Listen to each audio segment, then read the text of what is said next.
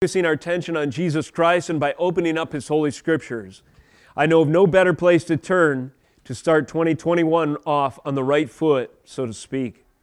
Would you open your Scriptures with me this morning, as is our privilege and honor to do so, considering God's holy word in 1 Peter chapter 4. We continue our communion series in 1 Peter 4, verses 7 through 11 today. And the title of this morning's message is Advent Perspective. Advent perspective, a frame of mind that we glean from God's purposes in history.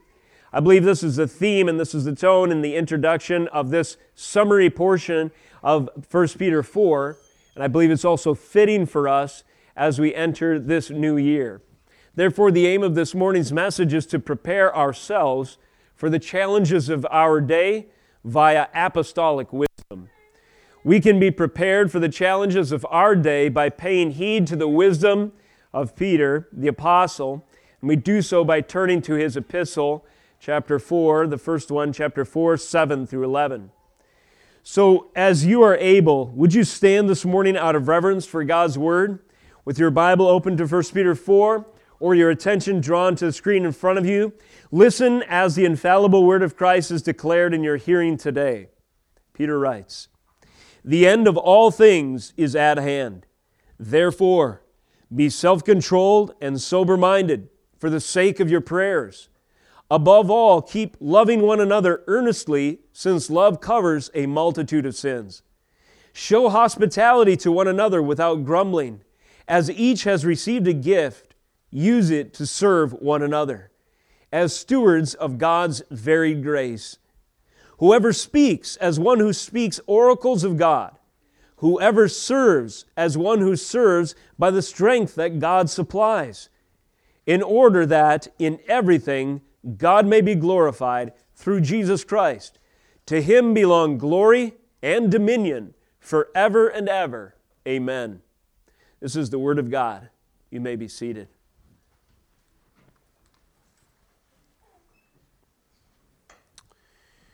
A young people question for you. What does Advent mean? Can anyone tell me what Advent means? The Lord is coming. Thanks, George. That's a great, uh, that's a great definition. Advent, I think it's a Latin word, at least as a Latin derivative. It means coming or arrival. As George reminds us, the Lord is coming. It could, is attached to the idea of fulfillment, appointed time. And here's a phrase I wrote associated with my own Advent meditations this year the culmination of the purposes and direction of history as God has ordained it. The culmination of the purposes and direction of history as God has sovereignly ordained it. This is the kind of context and perspective that Peter provides for the church who he writes to in 1 Peter 4 7 through 11. Who does he write to? We are reminded in 1 Peter 1 1 that he, the apostle Peter, writes He's an apostle of Jesus Christ to those who are elect exiles. Elect exiles, putting these two thoughts together, will endure, in Peter's words, as they live, or according to his instructions, elect exiles will endure as they live in light of absolutes and ultimates. That which is absolutely true and that which will ultimately come to pass. Absolutes and ultimates ground the hope, the conviction, the confidence, and the sustainability, if you will, of believers in every age, no matter the challenges. The unchanging truths of the gospel, said another way, the unchanging truths of the gospel serve to bring the Lord maximal glory and will provide ballast stones in the hull of, believer, of the believer's vessel, stabilizing him even through the roughest of seas. I, I love this analogy, and so I can't resist but bring it up every once in a while uh, a vessel. I met, when I was young, I used to read uh, s- stories of sailing vessels, ships that would cross the seas, you know, under heavy weight of sail. And I, I still I enjoy sailing myself in much smaller vessels. Well, a well-designed ship, especially one that can go across rough seas, high winds, long uh, journeys, is designed with a deep hull. That is, the bottom of the boat goes cuts deep into the water. And what you'll find in a well-designed craft or vessel of this sort is weights down there. And you guys remember like the bobbleheads or whatever with the weighted base, and if you push them and they rock back up? A well designed ship is, ship is like that. It has ballast stones in the hull that provide stability through rough seas. Well, Peter provides some ballast stones for us. Elect exiles will endure in light of absolutes and ultimates. The ballast stones, if you will, in uncharted waters, in uh, at least from our perspective, or in difficult times of tumult and tension, as far as the circumstances appear to us anyway. And these stones, if you will, these ballasting truths, are the gospel itself, serving to bring the Lord maximal glory and providing for us the foundation to keep us enduring, steadfast, even confident, and undaunted in the face of, as Peter describes it, even fiery and extreme trial. So praise the Lord for sufficient grace and means in times such as ours, if you feel like this word applies. Traditionally, this time of year, this time of year corresponds with the closing of the so called Advent season. Advent, as we reminded ourselves this morning, means coming or arrival or the fulfillment of important events in history. And of course, Advent traditionally is associated with the incarnation, Christmas. The prophecies of old of the Messiah coming, he finally arrived. The coming of the Lord, the coming in time, the appointed time, Jesus came. And as Anna and Simeon, for example, temple stared into the eyes of the baby Messiah, they had an Advent awakening. They realized that the appointed time was here. That is, the culmination of the purposes and direction of history had in God's sovereign hand come to pass, even in their eyes, even be in their lifetime. Now, Peter incorporates, may I submit, Advent language in this section of his epistle when he prefaces his summary admonition with this phrase The end of all things is at hand. So notice in 1 Peter 4 7, he begins this little summary portion by saying, The end of all things is at hand, therefore be self controlled. That therefore statement or phrase there is a connecting word, and I suggest that from there, Peter gives us a perspective point. In other words, what do we look to for perspective? We look to the advent or God's purposes. The end of all things is at hand, he says. We'll discuss what that might mean a little later, but because the end of things is at hand, because God is fulfilling promises in time, therefore have an Advent shaped perspective. He goes on to say, be self controlled and sober minded, among other things. Peter incorporates Advent language in this section, in this preface. The end of all things is at hand. In this way, Peter advocates for an Advent shaped worldview, if you will. Not limited, this Advent perspective should not be seen as limited to a seasonal tradition, however, but it is an essential mindset for the faithful Christian in all of life and in every age. We should remember a biblical philosophy, if you will, of history at all times, because this perspective will provide ballast stones, will provide endurance for us, and an unshakable confidence in the gospel, no matter the era in which we live. This is the Advent perspective, if you will not limited to a seasonal tradition, but a mindset for the faithful Christian in all of life and in every age. One commentator has observed the following of this passage quote, the tense of the imperatives. So that means the way that Peter structures, even in the, in the grammar, the grammar of his commands, if you will, the tense of his imperatives in the Greek, the original language, carries out the notion that the persons addressed had slipped into a careless state from which they needed an arousal. So the theme or the, uh, the kind of tone of Peter's words was meant to wake up the church. That's what the, this commentator is saying. An Advent perspective is needed to wake up the sleeping church. And we fall asleep, don't we? Or we're tempted to, or we have a tendency to, often through various means.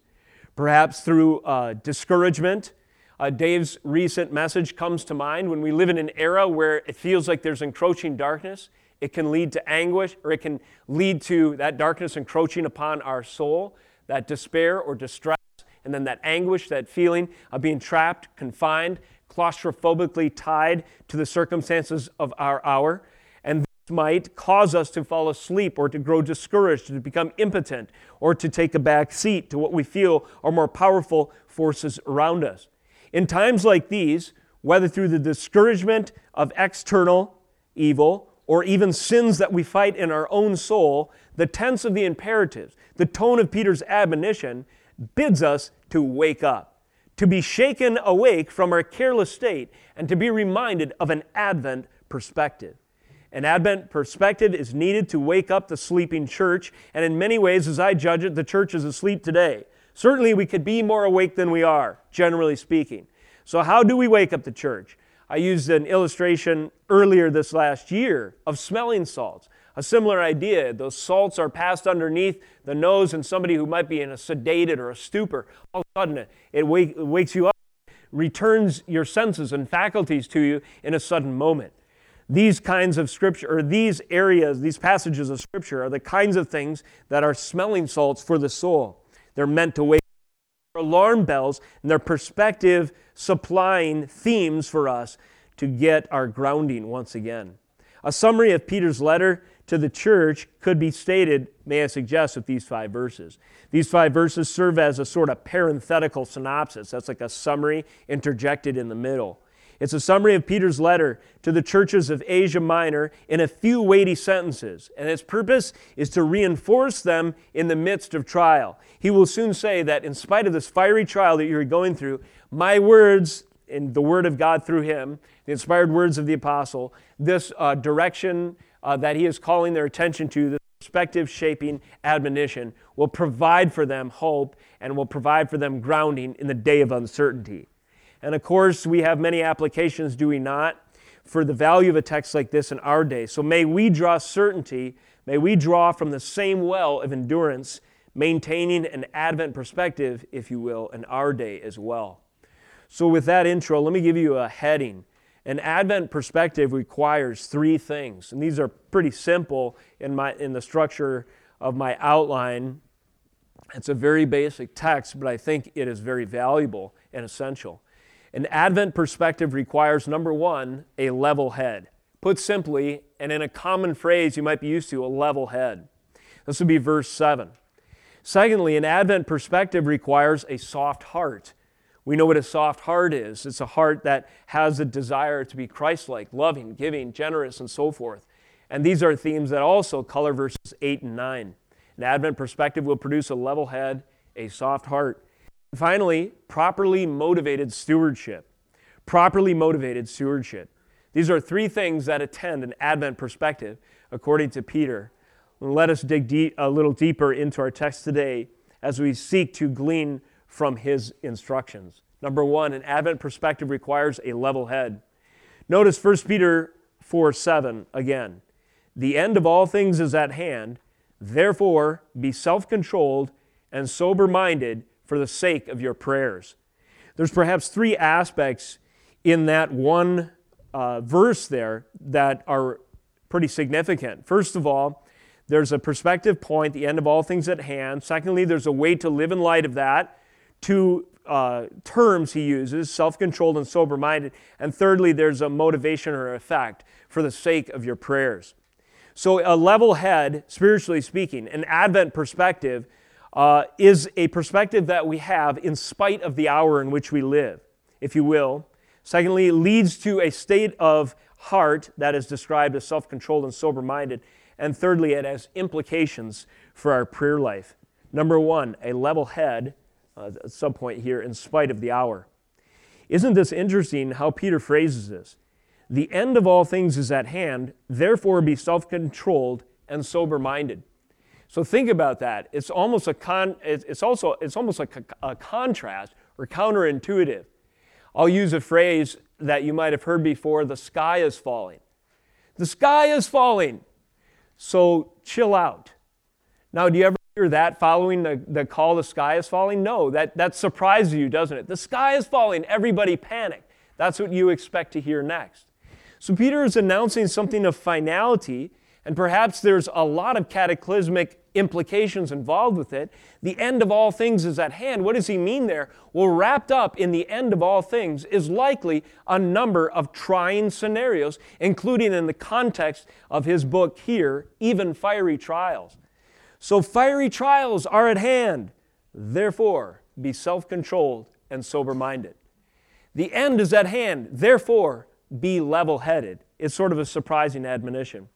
What we consider first here in the context is Peter's recommended frame of mind runs cross grain to our natural response. And so we can relate to this. In times of heightened tension, crisis, weight, significance, many uh, you know, times we can feel this even in our day. When it appears that we have every good reason for reactive panic, the admonition from Scripture is quite the opposite. Instead of reacting in panic, Peter admonishes us to be sober and self controlled. The sky is falling, everybody settle down. Jesus is in control. A phrase I have been applying to our times is this. So I've been thinking quite a lot about this because my own soul can easily be rattled by the conditions around me. Peace of mind in times of crisis should not be dismissed or misunderstood as not taking pressing issues seriously. In other words, you can take pressing issues seriously and still have peace of mind. And these are two things that can exist in the same soul. And don't forget it, because it's really the only way to remain unrattled in really trying times. To have a peace and an assurance, and at the same time realize that there are very difficult times that we live in right now, and very pressing issues, probably only, probably only a fool would deny as much, that will face us in this next year. But notice what Peter's advocating for is a superior power, if you will, or superior force that will attend us, or superior frame of mind that will allow us to cope with our surroundings. In other words, peace of mind is a weapon, if you will. We should realize that a level head, if you will, we should realize that a sober mindedness and a self controlled spirit, in spite of times that would otherwise induce panic, is a more sufficient means for us to effectively advance the kingdom of God and shine even brighter as a light to those who are feeling the chaos of our day and to hold out hope for the unbeliever. The ballast stones are all the more important when the seas are rough. The lighthouse is all the more reassuring when there is a danger that our ship would become wrecked upon the reef. And the foundation of Jesus Christ, the cornerstone of our hope and foundation, should be all the more reassuring to us when it feels like we are being uh, challenged on every side. So, that is a bit of the context here. The people of Peter's day were living in times that would shake and try the soul. Nevertheless, he admonishes them not toward reactive panic, but instead to be self controlled and to be sober. And we'll explore a little bit more of what that means in a moment. This is a better fortified position for the soul, outfitted with these means, with this Advent perspective, by sufficient, by sufficient and superior weapons to effectively stand, to push back the kingdom of darkness, to advance the cause of Christ, and to remain enduring when others are shaken. A similar concept we've referenced recently comes from the book of Hebrews. Why does God shake things up? So that that which cannot be shaken will remain. Tie yourselves, tie your souls in 2021 to that which cannot be shaken. Because as the Lord continues to shake the surroundings, the society around us, as COVID restrictions continue, as fears of political fallout mount, as the uncertainty of the direction of America and the world continues apace, tie yourself to what cannot be shaken, and then you will remain. And more than this, you will provide a mooring post for others. People will ask you, according to 1 Peter 3, the reason for the hope within you. When you remain self controlled and sober minded in a day where those things are very hard to maintain, don't be surprised if an unbeliever says, Why are you so calm in the face of this uncertainty? Or even another believer who is struggling with anxiety, stress, and their faith being rattled or shaken in a time of uncertainty. Don't be surprised if they ask you, Why do you seem unfazed by the latest news or all of the crisis that seems to be surrounding us? And your answer can be, I've tied myself, or I seek to tie my soul to that which cannot be shaken. That is Jesus Christ and your opportunity to shine will be all the more magnified when you do as much. So, this is a level head in spite of the hour that Peter advocates for. Now, secondly, in spite of the hour, what does Peter exactly mean when he says the end of all things is at hand? Well, this is a debated topic, to be sure. What might Peter be referring to? Well, here's some options that you'll probably run across in various commentaries. Perhaps Peter is referring to the end of the old covenant order. Because the old covenant order is coming to a close. Maybe that's what he means when he says the end of all things is at hand. Secondly, some suggest that Peter might be speaking to the reality and expectations of God's judgments manifested in time.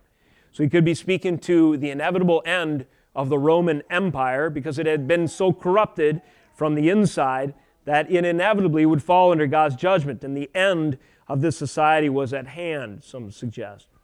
Number three, could refer to the full scope of Christ's redemptive work from his birth all the way to Pentecost. In other words, the end of all things that relate to salvation is at hand. We've experienced the indwelling of the Holy Spirit certified at Pentecost. Therefore, uh, be self controlled and so forth. Or it could refer to the death of any person at any given time. Certainly, the end of our lives is at hand, and that life is short and death is certain. And then we go for one final option the second coming itself. All things must refer, many say, to all, of, all things in history and in its totality, and therefore Peter is speaking of the second coming. Well, I suggest that some clarity in this regard can be drawn from the context, and for that I'll turn you to 2 Peter 3 4 through 9. And perhaps all of the above could actually fit when we see it in light of Peter's second epistle. In 2 Peter uh, 3 4 through 9, um, we have these words that Peter continues to encourage the church with. He says of the world around, the wicked culture, they will say, Where is the promise of his coming? For ever since the fathers fell asleep, all things are continuing as they were from the beginning of creation. For they deliberately overlooked this fact that the heavens existed long ago, and the earth was formed out of water and through water by the word of God, and that by means of these the world that then existed was deluged with water and perished. So notice there that those who have an ungodly worldview deliberately overlook the record of God's intervention in history past.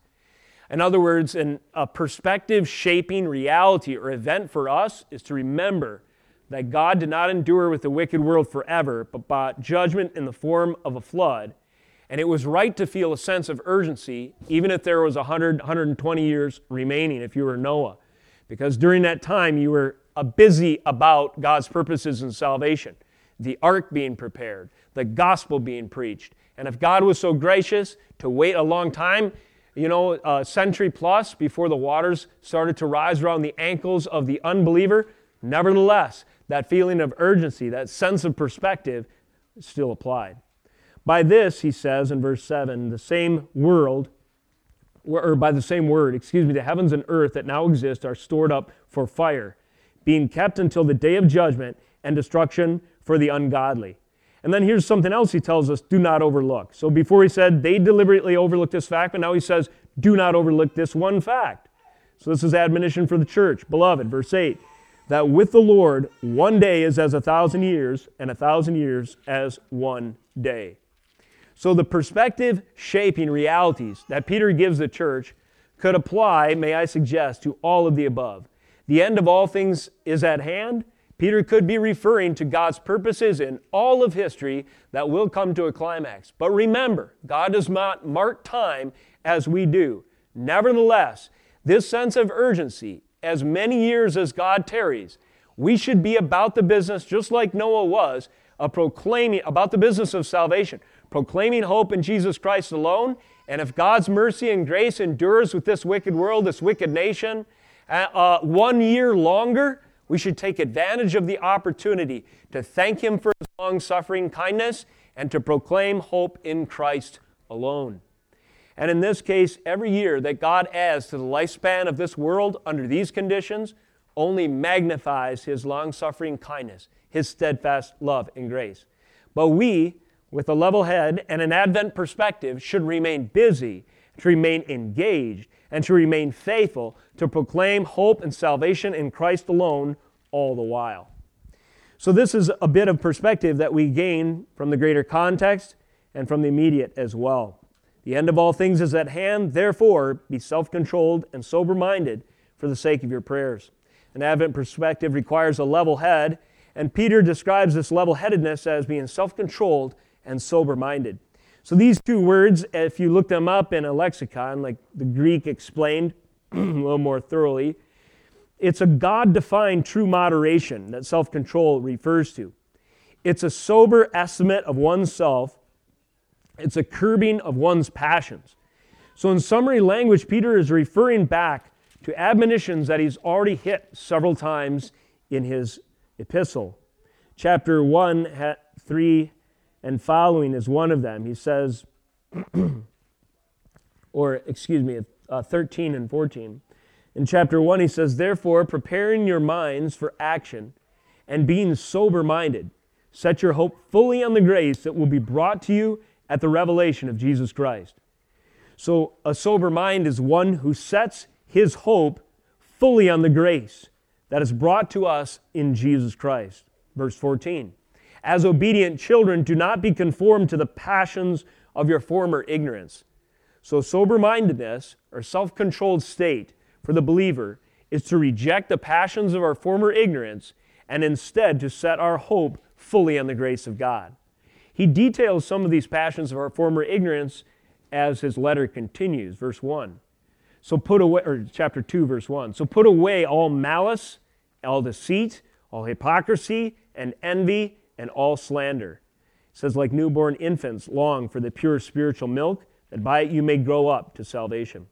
And even in chapter 4, earlier, in our last message, we covered this. He says in verse 3 The time that has passed suffices for doing what the Gentiles want to do, living in sensuality, passions, drunkenness, orgies, drinking parties, and lawless idolatry. With respect to this, they are surprised when you do not join them in the same flood of debauchery and they malign you. So that's the opposite of sober mindedness. Those lists are the opposite of what it means to be self controlled. And notice how you stand out by contrast in a wicked culture when you do not indulge in these sinful proclivities. They malign you, that is, they make fun of you or they seek to marginalize you. Why? Because your, your uh, passion for holiness makes them feel guilty. Your passion for holiness and righteousness of Scripture reminds a wicked world of their sin. But have the Advent perspective. This is a good thing. If people are reminded of their sin because you seek to follow the righteous one, not because you're righteous in and of yourself, but he's changed your desires, it gives you the opportunity, by contrast, to point to that which is truly unshakable, that which will survive the judgment of the coming day, that which will endure forever, that which is unshaken, that which is holy, just, of good report, virtuous, praiseworthy, as Dave quoted that passage for us recently there be any virtue, any praise, think on these things, pursue these things, and reject sensuality, passions, drunkenness, orgies, and the like that attend our unregenerate way prior to coming to Christ. Now, think of uh, another cross reference would be our Genesis study and the life of Lot. Remember, Lot was guilty of drunkenness. In his drunkenness, actually, he was exploited by his daughters in an incestuous relationship to try to secure future lineage. But this theme of drunkenness in Scripture, we ventured to say, moves beyond the immediate circumstances and it represents something uh, broader than just that one instance. I shouldn't have drunk, uh, drank too much wine. No, what Lot was missing in his life was a self controlled and sober minded Advent perspective, if you will. God's purposes in history, which would give him an entirely different mindset and would not have contributed to the mal discipleship of his family. In this sense, drunkenness biblically can be associated with the following. We've said this before suspension of our godly faculties, a dulling of the spiritual senses, a falling under the influence of our sinful nature and its unsanctified passions, a growing lazy at our post, guarding the spiritual perimeter of our homes, rendering ourselves and our families, in the context of Lot, we see this quite obviously, rendering ourselves and our to the destructive forces of sin. So we combine these ideas, we can see why Peter advocates for a level headed Advent perspective. Because when you're surrounded by the influences and the corruption of a Lot like society, if you will, to defend the boundaries, this covenantal vigilance that we're called to, to emphasize the priority, the beauty, and the value and the glorious pursuits and goals of that which Christ, that which is associated with the Lord and His glory and His law and His purposes. Those are the things that give us sufficient weapons to establish a perimeter such that the enemy cannot encroach. With these tools in our hand, as Paul identifies them in another place, the armaments of the Spirit, the helmet of salvation, the breastplate of righteousness, feet shod with the preparation of the gospel, and outfitted uh, among other things, with the sword of the Spirit in our hands, which is the Word of God, we will be impervious to the attacks of the wicked one. The shield of faith will block the fiery darts of his temptations each and every time. And with this kind of preparedness, even in a day such, of our, such as ours, a self controlled, sober minded level headedness, shaped by an Advent perspective, we will be successful in glorifying the Lord and standing against the wicked one, and it has implications for our prayers. In 1 Peter 4 7, the end of all things is at hand, therefore be self controlled and sober minded for the sake of your prayers. Now, a reference, a cross reference, that gives a little more detail as to this concept is back in chapter 3. 3 7, this is with respect to husbands. So listen up, men who have wives, families. Likewise, husbands, live with your wives in an understanding way showing honor to the woman as the weaker vessel, since they are heirs with you of the grace of life, so that your prayers may not be hindered. What hinders prayers? Covenantal apathy. I appreciated a text message the other morning from Mark. He sent me a text.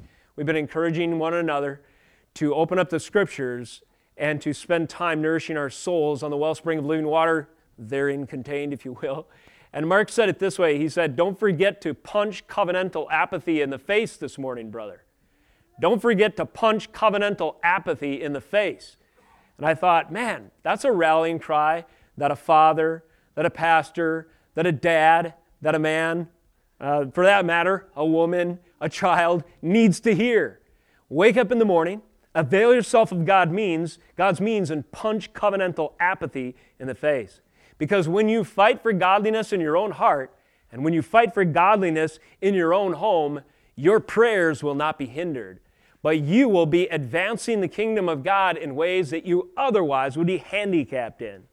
Peter goes on to emphasize this even more by quoting from Psalm 34, 12 through 16, and 1 Peter 3:10. Whoever desires to love life and see good days, so don't you desire to love life and see good days? I mean, we've all the poor quality of life and the dark days of 2020, have we not? We have desires in 2021, as I heard in one podcast this last week, to give a whole new meaning to 2020 hindsight. Clever way of putting it, right? But whoever would desire to love life and to see good days, this is what he must do. We continue. Let him keep his tongue from evil and his lips from speaking deceit. Let him turn away from evil and do good, and let him seek peace and pursue it. Why? Because verse 12, for the eyes of the Lord are on the righteous, and his ears are open to their prayer, but the face of the Lord is against those who do evil. It is presumptuous to think our prayers will be answered if we don't have a growing and abiding passion for the glories of Christ and for the holiness that he commands the Christian to walk in. For the sake of your prayers, be level headed, be sober minded, be self controlled. For the sake of your prayers, be faithful in your relationships, in your covenants, in your home. For the sake of your prayers, love the Lord, obey his law, keep your tongue from evil and your lips from deceit, and seek peace and pursue it.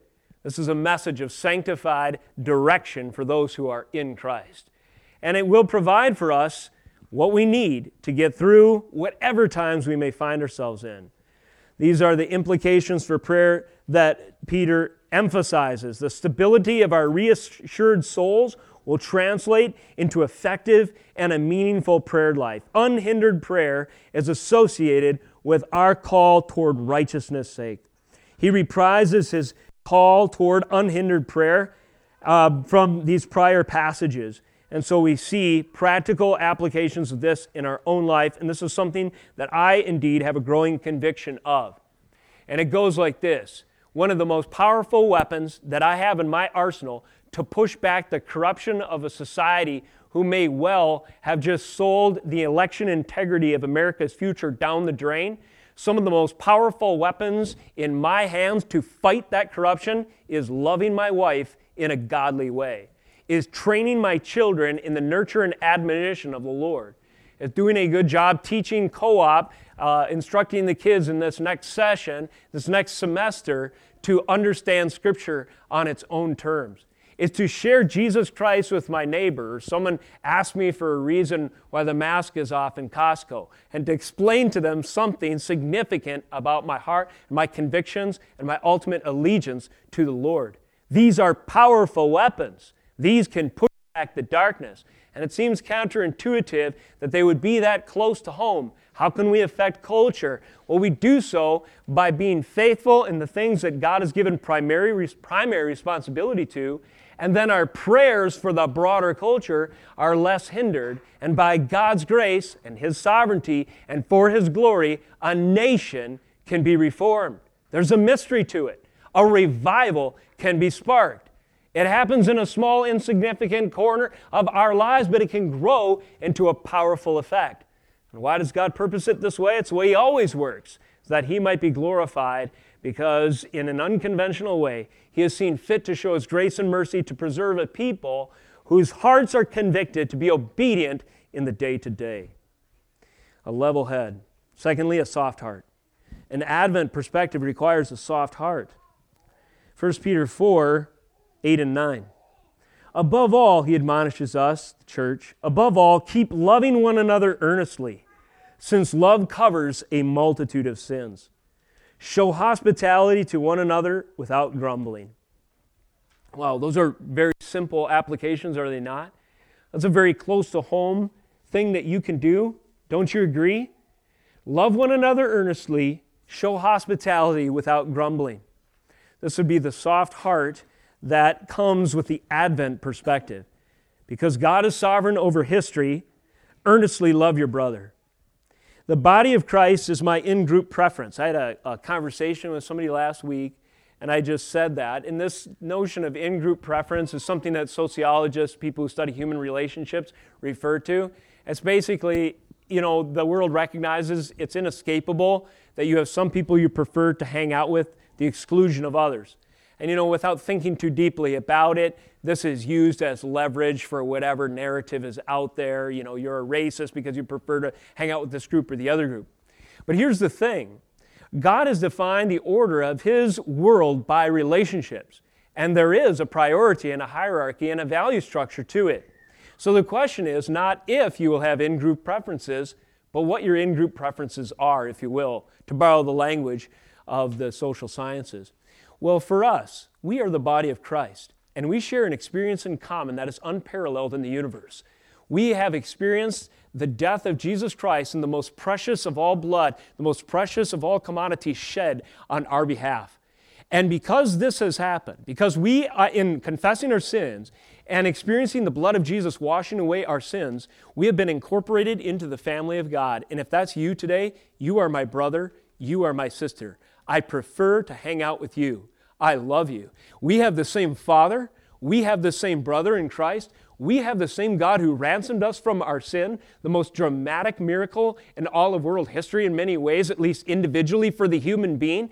And because the precious blood of Jesus Christ has been shed and shed for you and shed for me, how strong do you think that communion bond ought to be?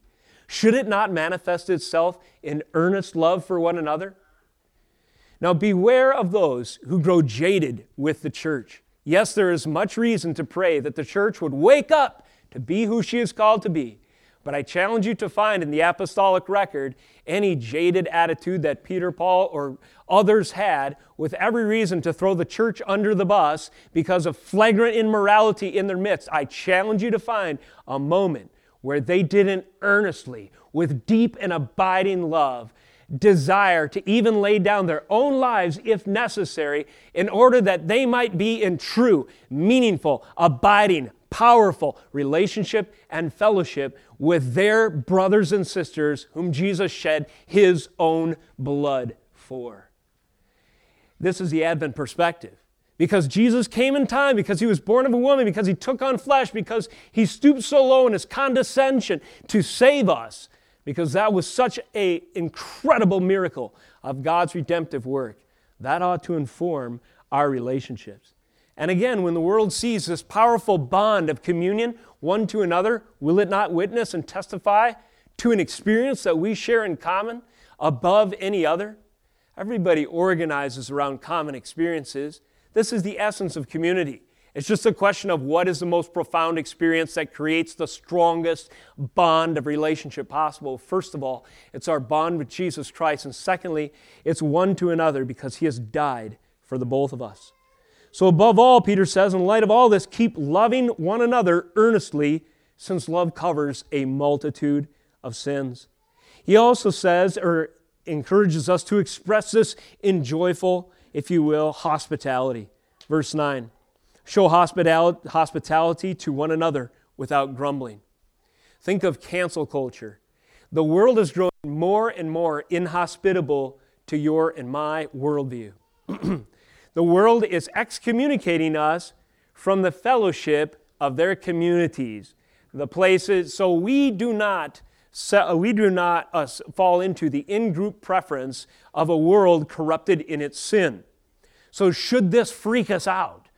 Well, there are certainly aspects of the cancel culture that are wicked, must be called out, and there needs to be repentance and clarity in this regard. And it is sinful, obviously, to reject those who bear the only hope but one thing it should not do is make us feel insecure or make us feel like we are somehow deprived of meaningful relationships because the world hates us.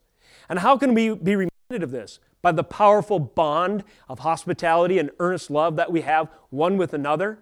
What gives you the grace to endure persecution with a smile on your face? What gives you the grace to push back even in an age where the weapons of the wicked one seek to suppress your faith through psychological warfare, realizing that I can stand encouraged, confident, and strong, and with good self esteem, if you will. I'm not sure if that's the word, identity in Christ, let's put it that way, because of the reality of the relationships that are forged in His blood. If you invite me over to dinner, and it is a joyful time. We've had a couple of these, I'm sure you had as well, where believers come over and you spend the, I remember, you know, during the worst of the COVID fears, when a lot of us tried to, you know, err on the side of wisdom and spent a lot more time in our homes as usual. And then after a few months, we're like, ah, enough of this already, and had a bunch of people over and broke the COVID restrictions or whatever.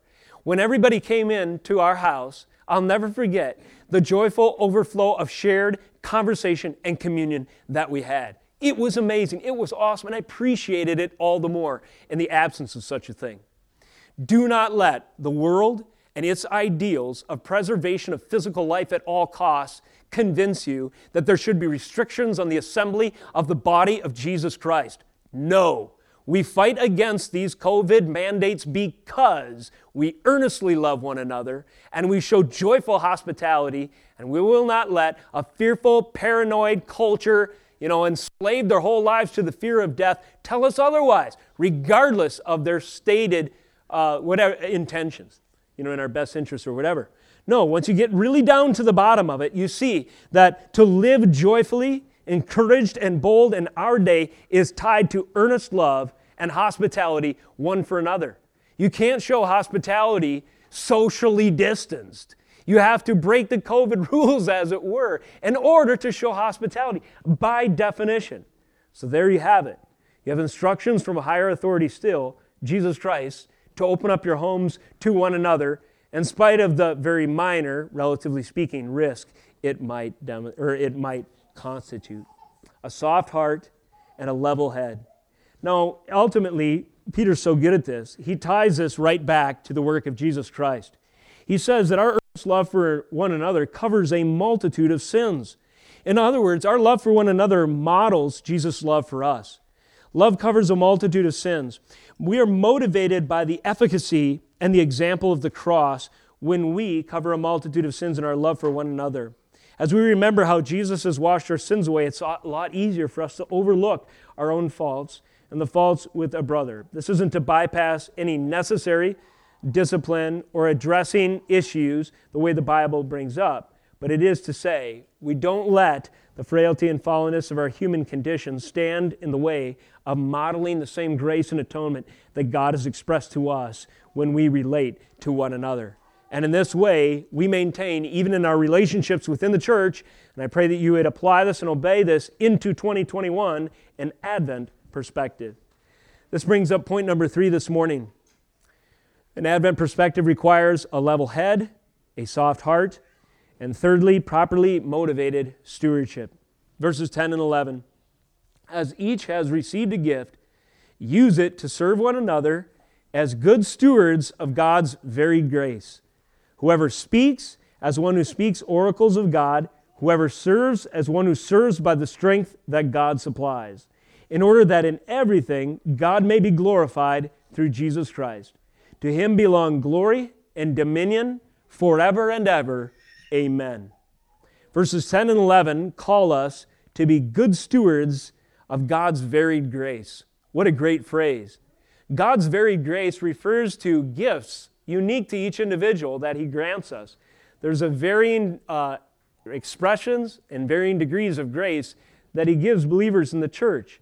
But as other pictures of the body of Christ show, the different members, when they're connected, serve the purpose of the whole. Jesus is the head, you might be the arm, I might be the foot, so on and so forth. These varied graces, as we are good stewards of them, we use them to serve one another, and this is ultimately to the glory of God. There are two categories of gifts that Peter speaks of in summary by these two terms speaking and serving. When we speak, anything that involves broadcasting, communicating ourselves, or, or communicating, you know, whether this be writing or portraying or revealing or what, what have you, speaking, we are to do so as one who speaks the oracles of God. That is to say, how are we a, to be a good steward of God's grace to us to express ourselves? Well, the way to do it is to speak not primarily our opinion, not pi- primarily what others want to hear, but first and foremost to be mindful of our opportunity to convey and to communicate in light of what God's Word says. When we think of the oracles of God, what ought we think of? Think of Scripture. The Word of God in Scripture, that ought to shape our self expression, our expression of ourselves, our communication one to another, what we share, what we uh, exchange by way of ideas and one to another. Think of authority. When God speaks, not, there's not a word that falls unfulfilled. There's no superfluous words in the, in the uh, testimony of the Lord. Think of clarity. Think of conviction. Think of truthfulness. Think of timelessness, that which will still be relevant long after this weird era we're living through is over. Think of power. Think of conviction. Think of holiness. These are uh, adjectives that would apply to the Word of God, to the oracles, to the truth that God conveys. And these are uh, what should motivate our own stewardship of the very grace or motivate our own speaking. Now, I have a little discernment test for you to apply. There are many who claim to speak on behalf of God, and I think this movement might grow. I see a weird te- uh, trend in the evangelical church of what I'm uh, tentatively calling patriot prophets. There's a lot of uh, hope invested in the future of America right now and the fact that we might well be on the precipice. And it's really easy to understand why many of us are concerned as to the future. We have just about every good reason to do so in the culture and in the environment around us. However, when we're speaking to these things, we are to speak primarily as oracles of God. Here's a way to judge a pro- judge quote unquote prophecy. It's by primary and secondary purpose. The primary purpose of prophecy, check this against Scripture, I submit to you is the following to glorify God upon its fulfillment. Okay, so that would be predictive prophecy, prophecy of the future. The primary purpose of prophecy is to glorify God upon its fulfillment. Secondary purpose is to grant us hope in the meantime. All right? If you get those two reversed, you won't be speaking as to the oracles of God, but you will pervert prophecy. So there are many people who claim to be speaking prophecy right now, but its primary purpose is to give us hope in the meantime, not to glorify God upon its fulfillment. Why? Because a lot of these things are arbitrary. They don't meet the biblical standard of objective prophecy and so forth. Perhaps well intentioned and well meaning individuals. However, if the primary purpose of claims to speak on behalf of God is to give us hope in the meantime rather than to glorify Him, that is a discernment key that you need in analyzing prophecy. The prophecies in Scripture, not a single one has gone or will go unfulfilled. They do give us hope in the meantime, but they are the oracles of God. Absolutely precise, absolutely perfect, no ambiguity. They ultimately don't serve us, they ultimately serve God. And when that order is correct, it gives us, yes, reason to hope, but it gives us a proper stewardship of the varied graces of the Lord. And ultimately, it's not for our hope, but for His glory. So that would be an application speaking as one who speaks the oracles of God, and then serving as one who serves with the strength that God supplies. That's category two. Verse 11 Whoever speaks as one who speaks the oracles of God, whoever serves as one who serves by the strength that God supplies, in order that in everything God may be glorified through Jesus Christ. To him belong glory and dominion forever and ever. Amen. The motivation, proper motivation for stewardship of God's gifts all relates to His glory. When we speak, we are to give the glory to God's word. We are to base it on what He has spoken. When we serve, we are to acknowledge that it is His Spirit that works through us to accomplish anything of merit or anything of value. We serve not because of our own creativity, ingenuity, good ideas, not serve to promote ourselves, to gather a following, you know, to embellish our social media account or whatever to seek the accolades and praises and admiration of our neighbors. All those things are poor stewardship. All those motivations are poor stewardship of God's grace. No, rather, we are to serve as one who serves with the strength that God supplies. Look time and again to the instructions of Paul. He says as much every time he says, I thank God that I worked harder than all y'all, or whatever the, that's a southern paraphrase. I thank God that I worked uh, harder than all you guys, northern paraphrase. But he says, But nevertheless, it was not I who did it, but Christ who worked in me. Let us share that same attitude so that our heart and our faithfulness, our endurance, that we point to its true source in our confession, in our attitude, and our orientation. All of this is to serve the chief end of man, is it not? Summarized in that great uh, first confessional statement. What is the chief end of man? Young people, do you know what the answer to that is? Westminster Catechism, Shorter Catechism, question one. What is the chief end of man? Who knows the answer? All right, adults, chime in. Very good. To glorify God and to enjoy Him forever. Today's text could be a great proof text for that very point. Whoever speaks, as speak as uh, one who speaks the oracles of God. Whoever serves, uh, according to the strength that God supplies, in order that, so for this purpose, in everything, God may be glorified through Jesus Christ. To him, that is to Jesus, belong glory and dominion forever and ever. Amen. Let us serve this year. Let us properly steward the gifts that God has given us. Let us be busy about the work of the kingdom in such a way as to draw attention, glory, and dominion to our Lord and Savior, Jesus Christ. Let us structure our motives accordingly. Let us take Peter's admonition and get the Advent perspective of what a Christian ought to do in our day and age to elevate, to make famous, to broadcast, to champion, and to acknowledge the glory and dominion of Jesus Christ at every opportunity. This is what Peter would have us do a vision for 2021, if you will. Perhaps we'll develop some of this further in a future message. This morning, I think we have something to work with for a vision for the closing of last year and the beginning of the next.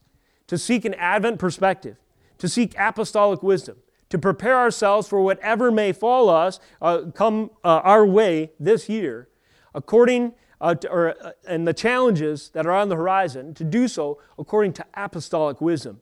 And what would the Apostle Peter tell us? Maintain an Advent perspective, a frame of mind, a mindset, and a worldview shaped by the sovereignty of God ordering all of history and to do so, close to home applications, maintain sober mindedness, self control, a level head. And be loving and soft hearted one to another. Express that love earnestly. Show hospitality with joy. And then point to Jesus Christ if you are to make any success in your sanctification path this week and, or this year. And as you do so, you will ascribe to him the glory he deserves and you acknowledge his dominion, his rule and reign and ownership over yourself, your family, this nation, this world, this government system, everything, all the cosmos is his. Everything, the world and all who dwell therein are the Lord's. He has dominion. Let's live like it. This morning, we have the communion table spread before us today. It strikes me as a theme in Peter's letters that he maintains a gospel groundedness in his writings by setting his instructions kind of in orbit around the gravitational epicenter, the lodestar of the gospel. Peter has practical instruction. Husbands, love your wives. Wives, honor, submit to your husbands, you know, chapter 3. His practical instructions for us today, as we have read, show hospitality, earnestly love one another. But these instructions are set in orbit around the gospel. And even here, Peter can't go a few sentences without saying, Love covers a multitude of sins. And what is he referring to? The atoning work of Jesus Christ. We can love him, we can love each other because he first loved us, and his blood covers a multitude of sins. Even today, in these practical instructions, we see that Peter has set his admonition in the context of the lodestar, the gravitational epicenter of the gospel, and our faithfulness revolves around acknowledging as much Jesus' redemptive work. This is a model for us at the Lord's table. Why do we celebrate the Lord's table with regularity? It's so that we anchor our souls, our motivations, and our intentions on the basis for our fellowship and around our King of Kings, remembering his miraculous work for us on our behalf when he was crucified on Calvary. He, we, here at the Lord's table, we have pictured the essential and sufficient power to cover our sins. Yes, indeed, by application or by implication, it is the very means whereby we can have grace to extend loving kindness forgiveness towards others, for example, and to be faithful in everything else that God has called us to. We do so recognizing that the essential and sufficient power to live for Jesus Christ was established when He gave His life for us. This should provide us the inspiration to obey 1 Peter 4 7 through 11. This morning, as you approach the table of Jesus Christ, I encourage you to remember the significance of His body and blood. It's the very means, it's the ground, it's the active ingredient, if you will, his work on Calvary to cause us to stand in a day when it would otherwise be impossible. To cause us to be faithful and to draw attention to glorify him and to assert his dominion, even in a culture that denies as much. And to do so, advancing his kingdom all the while and being satisfied and assured of the fact with each footstep that He has ordained for us to walk in is one step closer to His advent, His second coming, His glorious return, the consummation of His purposes in all of history. Just like He came before, the first advent, if you will, at Christmas, so He will come again. Let us maintain this advent perspective and let us look to these elements to do so. And now let us transition in prayer. Oh Lord, we thank you for the opportunity that your word and your table provide us today to reset our priorities and perspective according to your coming in history. Your coming, which satisfied the judgment our sins deserve, and your coming, which is yet on the horizon, which will assert and uh, consummate your kingdom forever without end. We thank you that in the power of the spilled blood of Jesus Christ, as a regenerative active ingredient that not only awakens the individual soul to regeneration and newness of life, but will indeed eventually redeem all of creation suffering under the shadow, curse, and weight of sin. On that final day, because of the spilled blood of Jesus Christ, those whose sins have been washed away will join in sweet fellowship at your table forever the marriage supper of the Lamb, receiving as our inheritance in Christ Jesus the new heavens and the new earth. Lord, I pray that this event here today would encourage us with that perspective and equip us for your call in the meantime as we victoriously embrace fiery trials, knowing that you have purpose in them to magnify yourself, to draw glory to Christ, and to assert your dominion. In Jesus' name we pray. Amen.